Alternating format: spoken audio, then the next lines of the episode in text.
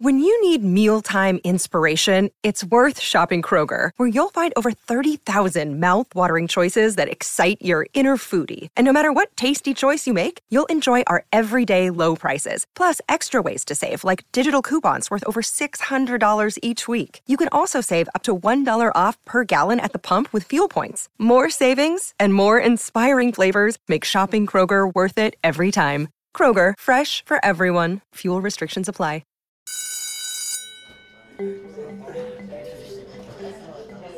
Despite COVID 19 and the Delta variant of the virus spreading throughout the country, millions of college students will return to class this fall. Some will opt for online classes, but others will leave home looking for the traditional college experience. The number of people going to college has risen since the 1960s. Sharon Kelly never expected to be one of them. She grew up in New Jersey in the 1970s, thinking college was not for her. I was the youngest of four, and it wasn't what we were brought up to think about. Although my oldest sister, she went to a two year fashion college. Kelly says she can't remember a time when anyone asked to see her grades or signed her report card. There were no extracurricular activities, no dance class or sports teams.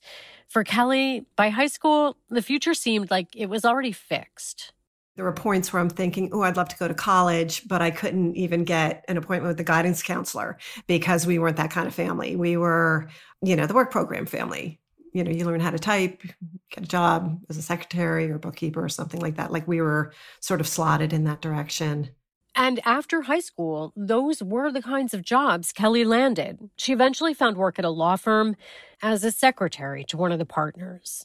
The law firm was filled with associates just out of law school, around the same age as she was. But Kelly says conversations with them could be awkward. She was a secretary, and they were attorneys. I felt sometimes like I was talked down to by some of the associates that were working there. The divide rankled her, but it also ended up being a catalyst. One day after work in 1991, Kelly stopped by a local university and, without a plan, without any money, I had no coaching, I had no support behind the scenes. I just walked in and they're like, oh, no, of course you can access. Here you go, just sign here. And it was like as easy as can be. And I was like, wow, you know, that's amazing. Kelly signed up. She borrowed nearly all the money she needed to get her undergraduate degree in psychology. And she didn't stop there. She went on to grad school and then got a doctorate in psychology, which she needed to open her own practice. Right about now, this is sounding like a success story. But to get there, Kelly took out a total of 16 federal student loans. In 2001, by the time she had earned her doctorate in clinical psychology, she owed $119,000 at an interest rate of 6.4%. Kelly struggled to pay all of her student loans back. She was a single mom and had trouble juggling the bills and managing the debts. By 2018, 17 years after finishing, she had already paid off $136,000 in student loans. But Kelly still owed nearly $100,000 for her education. It hit her. There was no way for her to get out from under her student loans. You know, the debtor should pay the debt, but the debt itself should be payable. And and that was sort of my realization that this is a debt that's never going to be able to be paid not certainly not in my lifetime at, at my age and with my circumstances i really didn't see any other way like it, i just realized that this is something that is like designed to not be able to be repaid Kelly is one of more than 43 million people in the U.S. with student debt, who collectively owe about $1.6 trillion. Considering the sky high costs of most college tuition, federal student loans enabled many to fulfill a dream of going to college that would likely otherwise have been inaccessible. But instead of elevating them to the middle class, student debt for many has become an economic burden that's now holding them back. And it's put a strain on the economy. It's a problem a lot of people are trying to fix. From the Wall Street Journal, this is the future of everything. I'm Janet Babin. Today on the podcast, how did we end up here? And how do we get out? A look back on the origins of student loans in the U.S. and imagining a better way to pay for higher education.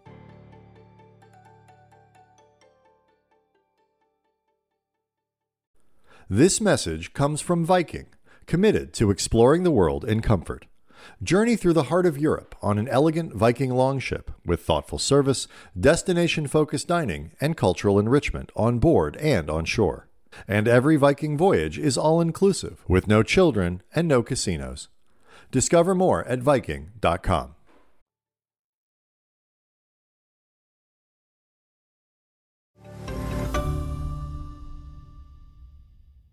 I heard about Sharon Kelly and her massive college debt through Josh Mitchell.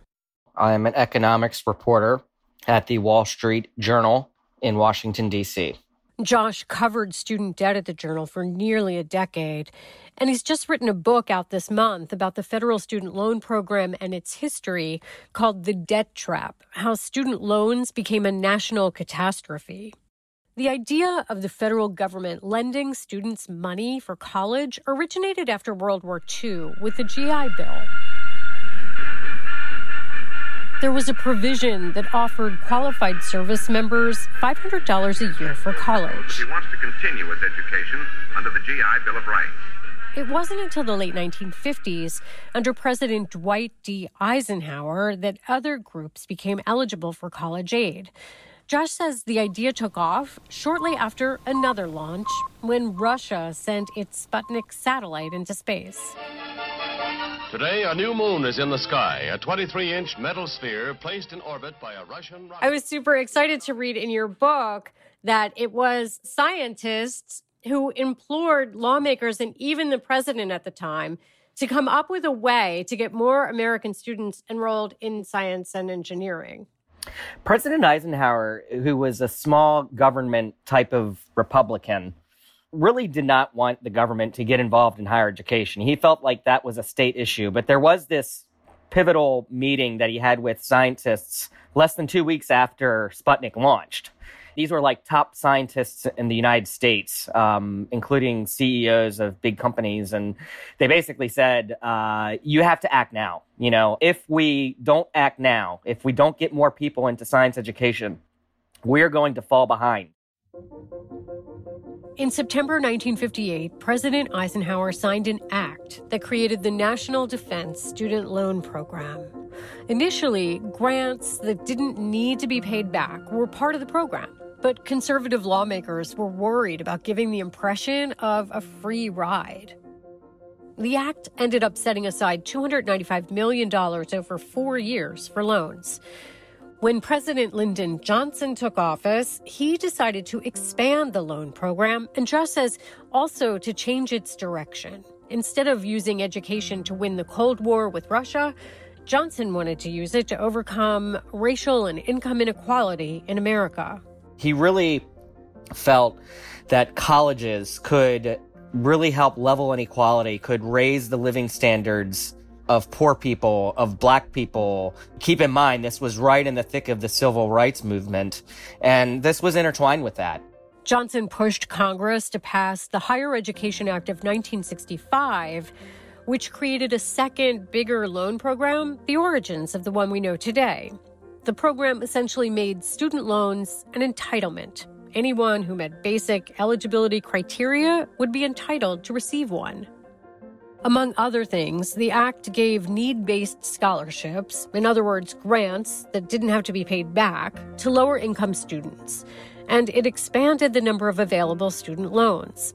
But LBJ worried over the strain that a new large scale student loan program would exert on the federal budget. And Josh says it looked worse than it actually was because of how the books were kept back then the way the government did accounting, I know everyone's eyes is probably already glazing over, but the way Congress did accounting was it was strictly a cash flow basis. Loans were considered spending from the government's perspective.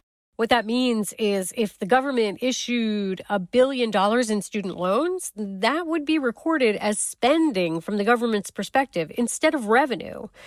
The budget was already swollen with LBJ's other anti poverty initiatives at the time, and the Vietnam War was heating up.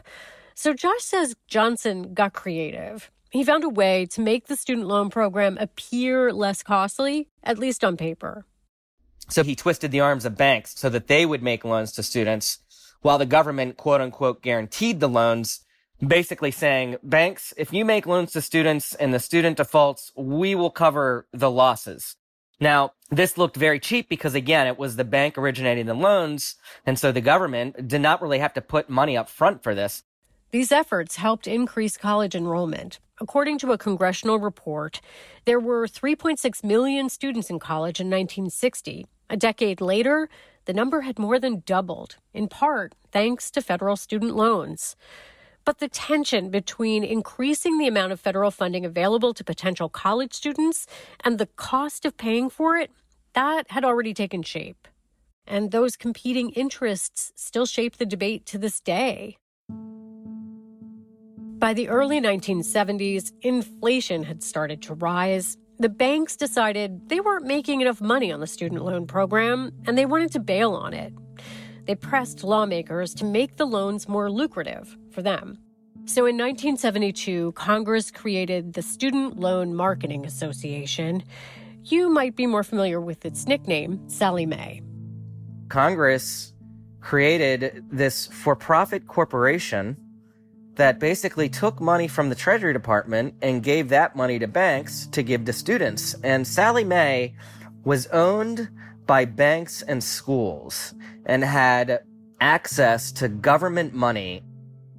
Sallie Mae has gone through a number of changes since those early days. But in the beginning, the program worked like this banks would lend students money to go to college, and they were guaranteed a rate of interest, often higher than market rates. If the student paid the loan back, the banks kept the money. If the student defaulted, the government, through Sallie Mae, would pay the loan back. So for the banks, Josh says the program had guaranteed cash flow with little risk. The risk still fell on the government. Congress, starting in the late 1970s, gradually whittled away the rights of students to declare bankruptcy on their student loans. And there was this concern that because there's no asset backing a student loan, and by asset, I mean a house or a car, Congress was concerned that students would simply walk away from their loans without giving a good faith effort to repay them. Part of the reason that's such a problem is that the amount of money that people take out and then owe in student loans has skyrocketed. Josh says beginning in the 1980s, with more money available to students, colleges started raising their price tags to seem more attractive to higher achieving students and the easy availability of student loans helped them do it. This really gave schools tremendous pricing power. Schools could set their tuition really high, which they did, and all students had to do and have to do currently is basically tap a computer key, and all of a sudden they're tens of thousands of dollars, and in some cases hundreds of thousands of dollars in debt. So they don't even have to blink, and they get into a mountain of debt. For many, like Sharon Kelly, it has been crippling. The amount of money that families have spent on college tuition more than doubled between January 2009 and January 2020, while inflation during that time period went up about 53%. Josh says higher education in the U.S. morphed into a profit making machine. Banks and Sallie Mae made money hand over fist um, on this program. And colleges ended up making a lot of money too. So in the effort to get more people into college, this is when higher education really kind of became a commodity and it really started to become a big business, big profit center, big industry. And I think the student loan program was a big reason why. The government has been trying to address this to ensure that students are served. In 2010, the Obama administration streamlined the program in an effort to rein in costs and student defaults. The administration stopped the government's guarantee of the loans through Sallie Mae and private lenders. Instead, they were issued straight from the Treasury Department to the students. Now, Sallie Mae only offers private loans. Up next, the people the federal student loan program has let down and some ideas for how to fix it for the future. This episode is brought to you by Vanta. Managing the requirements for modern security programs is increasingly challenging. Vanta's trust management platform helps you quickly assess risk, streamline security reviews, and automate compliance for SOC 2, ISO 27001, and more. Plus, save time by completing security questionnaires with Vanta AI. Learn how by watching Vanta's on-demand demo at vanta.com/wsj. That's V-A-N-T-A dot com slash WSJ.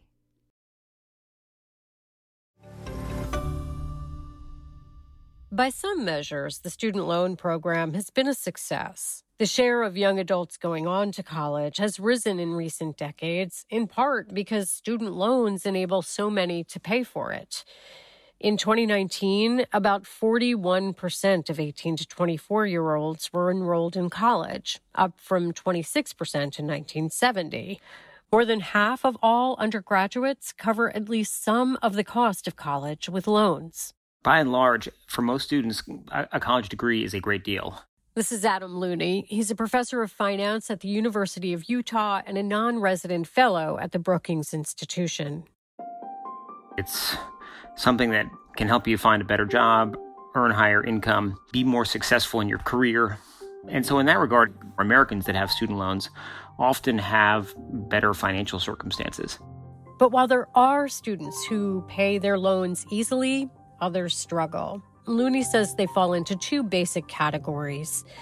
The first default on their loans, then don't pay them back. They're often from low income backgrounds and have failed to complete their degree.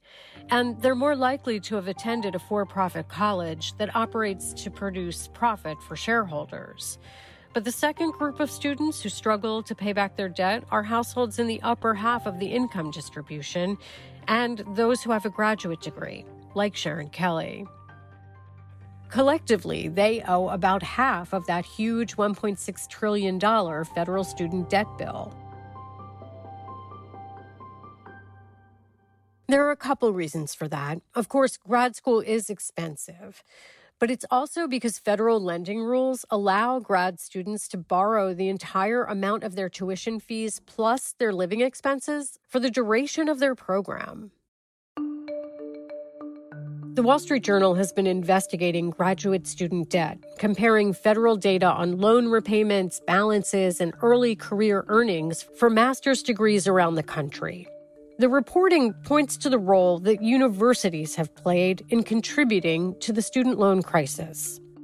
Reporters Melissa Korn and Andrea Fuller found that certain programs stood out in the data. Here's Melissa. We found that uh, Columbia's film program, graduate film program, which is a Master of Arts and also an MFA, had literally the worst debt to earnings ratio of any major university graduate program in the country. Melissa says the school uses its Ivy reputation and prime New York City location to help sell the program. They point to successful alums, they point to the access and the connections that they'll make and the hands-on experience and all that. And it's it's very enticing. While some argue that the federal government lends too much money to students or that borrowers should be more prudent when taking out loans, Melissa says the data show colleges and universities bear some responsibility here knowing that graduate students in particular can just take out these federal loans to cover all of their costs for the school, they didn't prioritize financial aid for those students. They really expected the students to turn to and encouraged them to turn to federal loans to cover their costs rather than put institutional money toward graduate students, perhaps at the same level they do for undergrads. Melissa discussed the Wall Street Journal's analysis with a number of administrators at Columbia, including some in admissions, deans, the provost's office, even the school's president. And, you know, what they said repeatedly was yes, we're a wealthy institution. We're not as wealthy, especially on a per student basis, as some of the other really rich schools that you'd think about. So we can't give money to everybody the same way perhaps they do. President Lee Bollinger also talked about how he prioritizes and says that undergraduates sort of have more of a moral claim to the financial aid dollars because they're really just starting out their educational paths. And it isn't just Columbia. Despite widespread assumptions that an advanced degree from an elite school will boost earnings and career prospects, Melissa found that it wasn't the case for many, at least not immediately. The federal data that we have only shows earnings two years out of school. So we don't really know whether the picture improves when someone's five or 10 years out. Yes, many careers, you do earn more as you stay in them longer, but certainly not every career. And uh, some people I've spoken to who study student debt have said if these graduates aren't paying down the principal on their loans within a couple of years of graduation, they're probably never going to be making that progress because the interest continues to accrue and they're just going to be getting deeper and deeper under. But it's not just the students here who are in a bind. While there's more pressure on schools to rein in loans and be mindful of student outcomes, the cost of providing what students consider to be a quality education has also risen. Robert Kelchen is a professor of education at the University of Tennessee. He studies higher education finance. Higher education has a number of challenges. One is that the cost of providing a college education has continued to rise. We're a labor intensive industry in that students want at least some personal attention, and we can't use technology in the same way to cut costs as elsewhere. Higher ed also has issues in that facilities, benefits, all the other costs keep going up. And students also want need things that they didn't want or request decades ago. Things like mental health services or nicer residence halls. That makes college more expensive. It's been really hard to do anything to bring down the cost of providing an education or the actual price that students and their families pay.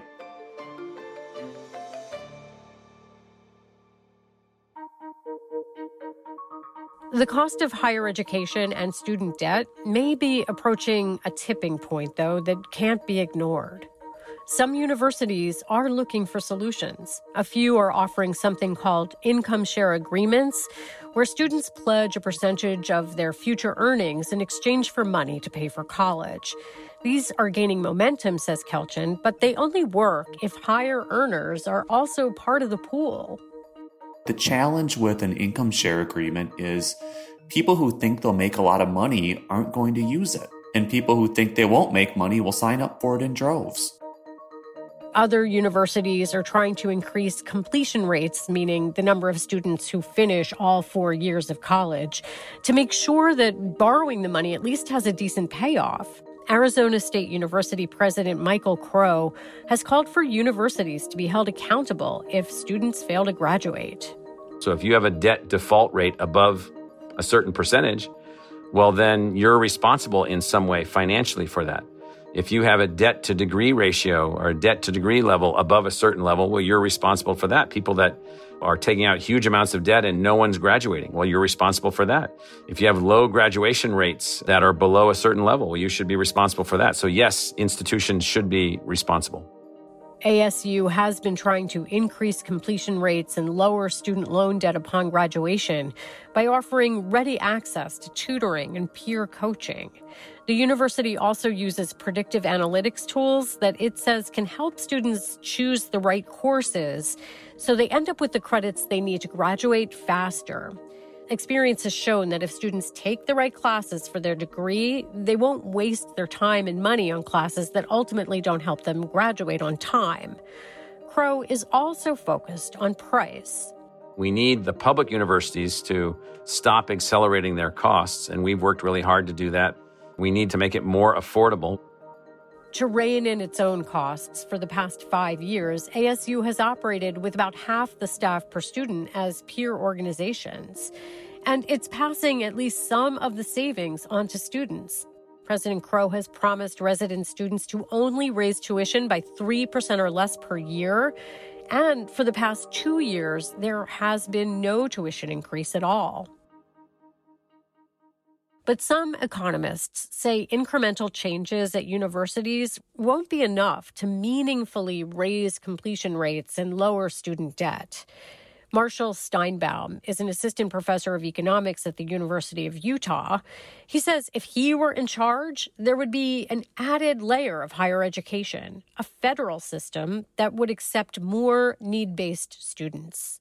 Many other countries have a federal higher education system in addition to state systems. I don't think there's any that have it instead of state systems. So this would be like a federal university um, that would act as kind of a flagship for the entire country. We would also have a federal university that would operate a more equitable admissions policy that would uh, educate people to a high standard that would be available uh, in a geographically dispersed way rather than having everything in uh, Cambridge, Massachusetts or whatever. That's the big thing that is definitely not part of the public discussion of higher education and should be. Steinbaum also agrees with calls from some progressive lawmakers to cancel all current student debt and make undergraduate college education free. His reasoning? Steinbaum says that since a four year degree has become a standard expectation for so many entry level jobs, society has a responsibility to pay for it. If you need higher education in order to enter the labor force, then it's like high school. Um, that is, everybody has to have it, has to have a degree, and that has to be provided for free as a public good. That idea is prevalent in Europe and other parts of the world. And there are a handful of institutions in the US that have also made it part of their mission statement. College is never free. The question is who pays for it? This is Laura Sparks. She's president of the Cooper Union for the Advancement of Science and Art based in New York. The college was founded by industrialist and inventor Peter Cooper in 1859 on the notion that education should be free, at least for students, especially working class students. At Cooper Union, we really aspire to a situation in which students do not bear the financial burden of the cost of their education. The choice to go to college shouldn't be a financial decision, I don't think, but unfortunately today, for so many, it is. Um, and that's really in our bones, right? It's in our DNA. Now, Cooper Union is a small marquee institution for architecture, art, and engineering. Fewer than a thousand students have typically been enrolled in undergraduate programs there over the past few years. And it's highly selective, only about an 18% acceptance rate for the entering class of fall 2020. For almost 150 years, all students received full scholarships to attend. Most just had to cover living costs in New York. But in 2014, due to budget issues, Cooper Union began charging incoming freshmen partial tuition. The school says every student still gets at least a 50% scholarship, and the average undergraduate scholarship covers 78% of tuition. Sparks says covering those costs means foregoing some flashier options that might make the college look more attractive to potential students we have chosen high scholarship levels over other things. And the trade off is that we don't have fancy gyms or rock walls or smoothie bars. We have leading edge equipment in our labs and studios instead, and we provide a tremendous amount of financial support to our students. Sparks says it's a choice other colleges and universities could make as well. So, Cooper Union has put our own resources towards this. And again, we've chosen scholarships over perks. Um, but we also rely on the support of, of others. We rely on private philanthropic support and we rely on state and federal programs.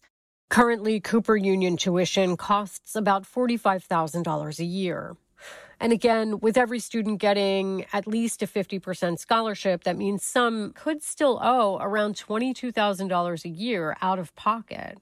Sparks has a financial background. She worked at Goldman Sachs, UBS, and Citi. From a perspective of someone who knows finance, uh, is there a better way to do this? Like an out of the box, like throw away the model and institute this, like, you know, credit default swaps for education. I was looking for that silver bullet as we were creating our plan. And I think everybody would love to have a simple, clear cut answer for this. But ultimately, Spark says there isn't one. Do I think that there are cost efficiencies to be gained? Sure. And I think a lot of institutions that are looking at merger opportunities are looking for a lot of those operational uh, cost efficiencies. I think um, it's important to think about the constellation of resources that could be put to the federal and state support that is just so critical. Um, because if, as a society, we are to commit to education as an equalizing force, then as a society, we should put resources to it. And I think that includes public sector resources, including federal and state resources. Like other experts, such as Michael Crow at ASU, Spark says increasing grant funding is the best way to help students pay for college in the future. Federal and state money that doesn't have to be paid back. But the purchasing power of these grants, how much bang you get for those federal bucks, has suffered in the half century since they were created as college costs have risen. Right now, there's a proposal in Congress to double the maximum federal Pell Grant a student could receive over a five year period. But what if, instead of increasing the amount of federal funds available to students, we decreased the amount? Economist Adam Looney says that would force institutions to make some difficult choices. He says expensive graduate programs that leave students with a huge amount of debt or undergraduate degrees that fail to graduate students, they would suffer. Um, schools would have to respond by reducing tuition or encouraging enrollment in programs that are more successful. And some programs or institutions would have to close. And you know, that would be okay. Certainly, taxpayers would be better off not subsidizing schools that fail their students, but also the students themselves would be better off. Sharon Kelly, the psychologist we met at the beginning of the show, who found herself in nearly $100,000 in debt almost two decades after school, she doesn't think that college has to be free. But she says the debt shouldn't be so high that borrowers are unable to pay it back. Would you do it again? That's a good question. I mean, I wanted to have a better life. I wanted to change the course of my life from like where I was when I was younger. And I was proud of myself and I had a lot of self respect that I had um, the ability to make that decision and had the maturity at that point to settle into school with a commitment. And I'm proud of my practice. I ask myself that all the time. I don't know if I could have gone through that knowing what I know now. So far, there are shoots of ideas, but no clear winning solutions to ending the student loan crisis.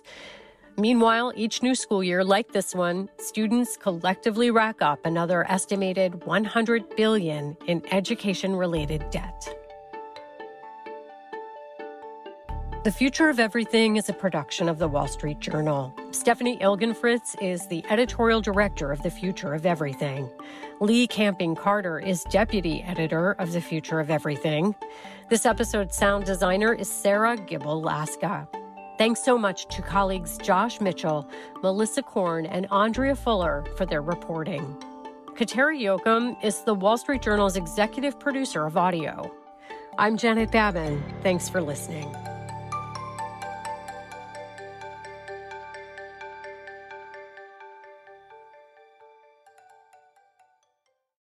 This message comes from Viking, committed to exploring the world in comfort. Journey through the heart of Europe on an elegant Viking longship with thoughtful service, destination focused dining, and cultural enrichment on board and on shore. And every Viking voyage is all inclusive with no children and no casinos. Discover more at Viking.com.